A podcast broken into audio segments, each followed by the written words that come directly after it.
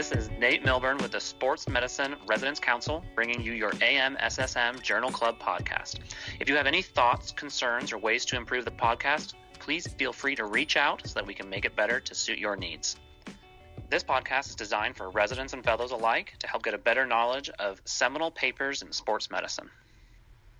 Today, we'll be reviewing the 2009 Current Sports Medicine Reports article, Lower GI Distress in Endurance Athletes, produced by VCU in Ashburn, Virginia. The author was Dr. Ho, who is also our guest on this episode. This article gives a framework for the presentation and management of GI issues in the endurance athlete. While it is not a randomized controlled trial, it is imperative that physicians understand the complexity behind a very common sports medicine syndrome. The study design was a review, which lends the article to not having a study population, setting, or statistical analysis. The article starts with epidemiology, stating that 61% of all endurance athletes report lower GI symptoms.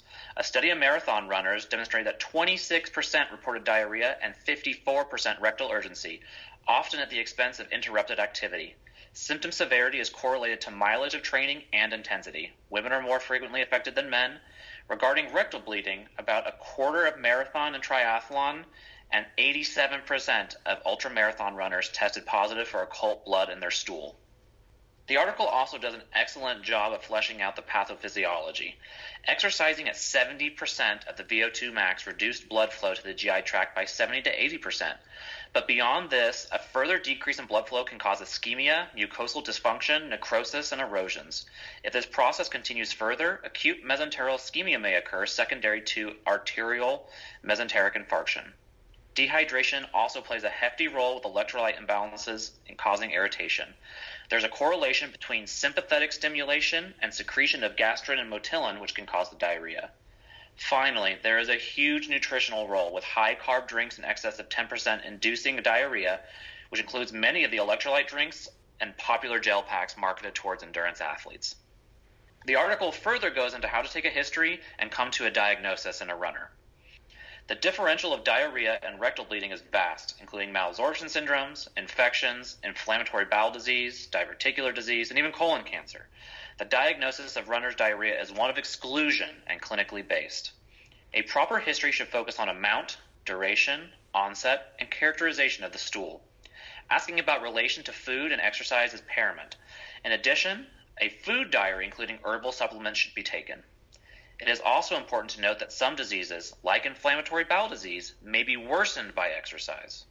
The article also makes special mention of the ischemic bowel diseases, for which a physician must have a high index of suspicion given their life-threatening nature. In addition, studies should be guided by the history and suspected diagnosis, but may include an iron panel, hepatic panel, thyroid studies, CRP, anti-gliadin antibodies, stool studies, and an infectious disease workup. A full discussion of when to order these tests may be referred to in the text. Finally, the article discusses treatment. If runner's diarrhea is confirmed, treatment may consist of improving training regimen to enhance blood flow, cross-training, proper hydration, and then NSAID, aspirin, antibiotic, and caffeine avoidance, in addition to elimination of the high-carb supplements. Most antidiarrheal medications are also anticholinergic, which can dampen sweating and thermal regulation. However, loperamide may be considered in carefully selected patients.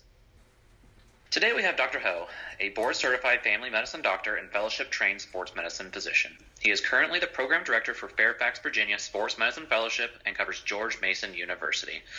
Dr. Ho, thanks so much for taking time out of your very busy schedule to meet with us today. The first question that The first question I have for you is, one of the points in the article to help reduce runner's diarrhea is to avoid the high-energy, hypertonic foods. How does this play into effect with those high-energy gels available and marketed to endurance athletes?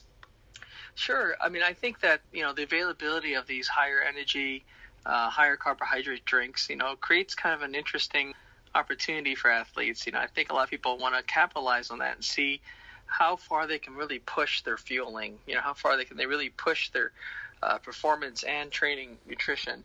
Some of the tenets still kind of hold true, but I think one thing to keep in mind is that the gut has a huge capacity to adapt, and it can adapt to higher energy, higher carbohydrate fuel sources. But I think that athletes need to know that it's still necessary to train up to it.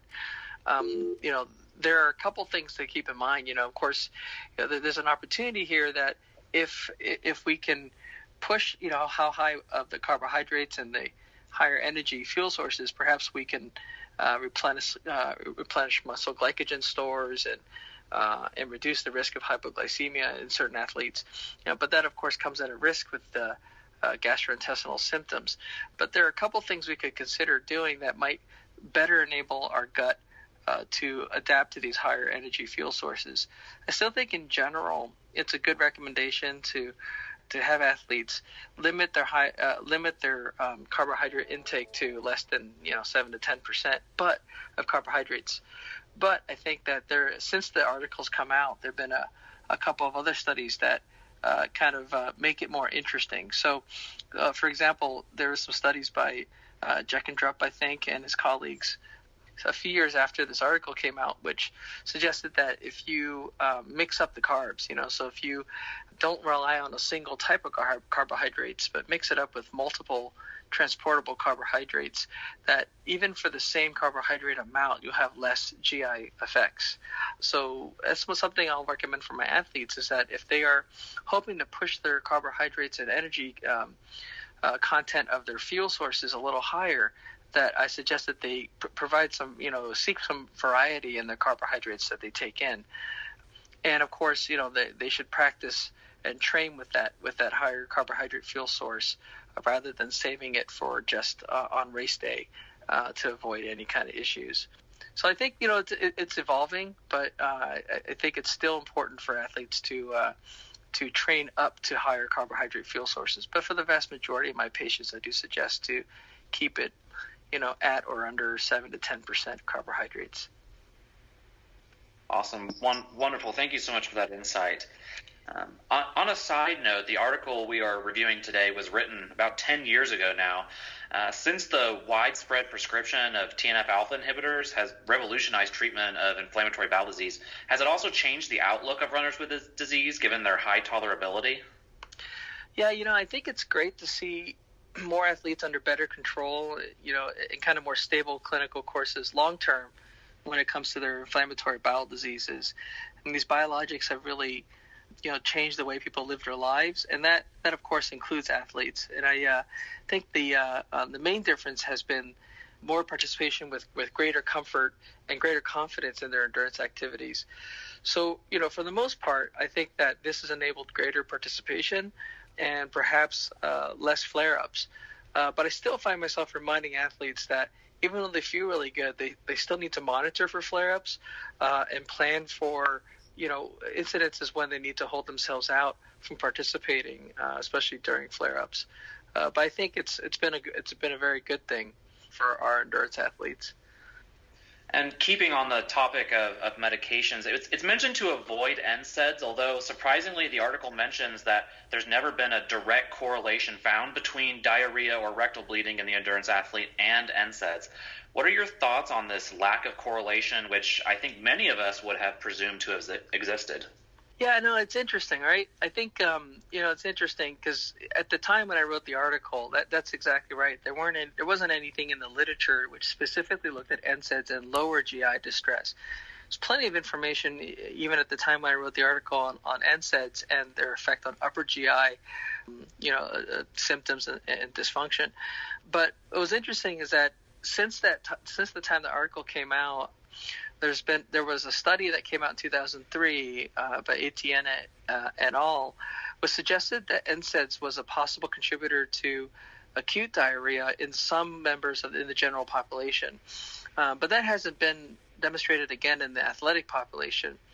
I think that what's interesting about it is that it may be playing a part, but for the most part, NSAIDs have, at least according to the literature, been primarily a driver when it comes to upper GI distress rather than lower GI distress. But the way I kind of reconcile this in my mind is that, the anti-prostaglandin activity of NSAIDs probably plays a much larger impact on upper gastrointestinal mucosal health and function. That's different, a little different than the lower GI. And, if an athlete can tolerate NSAIDs, outside of their training and competition, I think the reason why we may not see as much lower GI issues for those same athletes is because the pathophysiology of lower GI distress may be a little different and less prostaglandin dependent, and have more to do with changes in the blood flow to the gut, ischemia, sympathetic tone, and of course all the nutritional factors, which I think plague a lot of our endurance athletes. So their effects on mucosal functioning is probably more to do with this rather than the prostaglandins effect that we see in the upper GI tract. And then the final question for you is, the article mentions the use of loperamide to prevent watery diarrhea in these endurance athletes. Do you still feel like this is the best treatment for these patients? And if so, what warnings should be given to the patients prior to starting these medications? I get this all the time. People ask me, like, well, what can I take to help with the diarrhea? And I always say, well, the first thing is to make sure that we're not missing something else. You know, I think that when you start to think about, you know, okay, not just preventing diarrhea, but I know I'm going to have it. Can I just take something to make it so I don't have diarrhea rather than try to get to the root cause? I think it's important to not miss more significant causes of lower GI distress. You know, that flow sheet in the article, I think, is still a useful kind of algorithm for working up athletes. But, you know, if it looks like we can reasonably rule out or exclude some of the more nefarious causes of lower GI distress, and we make a presumptive diagnosis of runner's diarrhea, then I think it's loperamide is a pretty helpful adjunct, you know, when taken at appropriate doses. But it still doesn't replace all the other preventative measures, like practicing their nutrition and, you know, looking at the carbohydrate makeup of their fuel sources. So I don't use it in isolation, but I do think it's still a pretty useful adjunct. You know, the other thing to think about is also I tend not to go straight for that. I tell them to use all their other preventative measures, and then, you know, use the loperamide for the more severe cases when they still get diarrhea despite all of the other prevention measures. You know, especially if the athlete's got problems with dehydration, electrolyte issues, and heat intolerance in the past. And I kind of lean more towards recommending something like loperamide if they have diarrhea as part of their problems with participation. It's also important to counsel patients about side effects. You know, so as long as they're aware of the side effects like constipation and dizziness and sometimes some cramping, then I think if it's pretty well tolerated, they can use it. And all comes back to the same. I think the mantra for the whole article is to train your gut. So if they want to use loperamide, I think they need to rehearse with it. They can't just save it for race day. They should include it as part of their training, nutrition, and strategy, and just to make sure they can tolerate it okay. Well, Dr. Ho, thanks so much for coming on the podcast. That was a really informative discussion, and I think it's something that's really important for us to think about with these endurance runners and making sure that we're managing all of their symptoms so that they can really succeed in their sport. Oh, absolutely. Thanks a lot for having me. It's been real nice being on with you, and hopefully this serves as a helpful guide for our sports colleagues out there. The views and opinions expressed in this podcast are that of the authors and do not resemble those of VCU, UT Southwestern, or the AMSSM.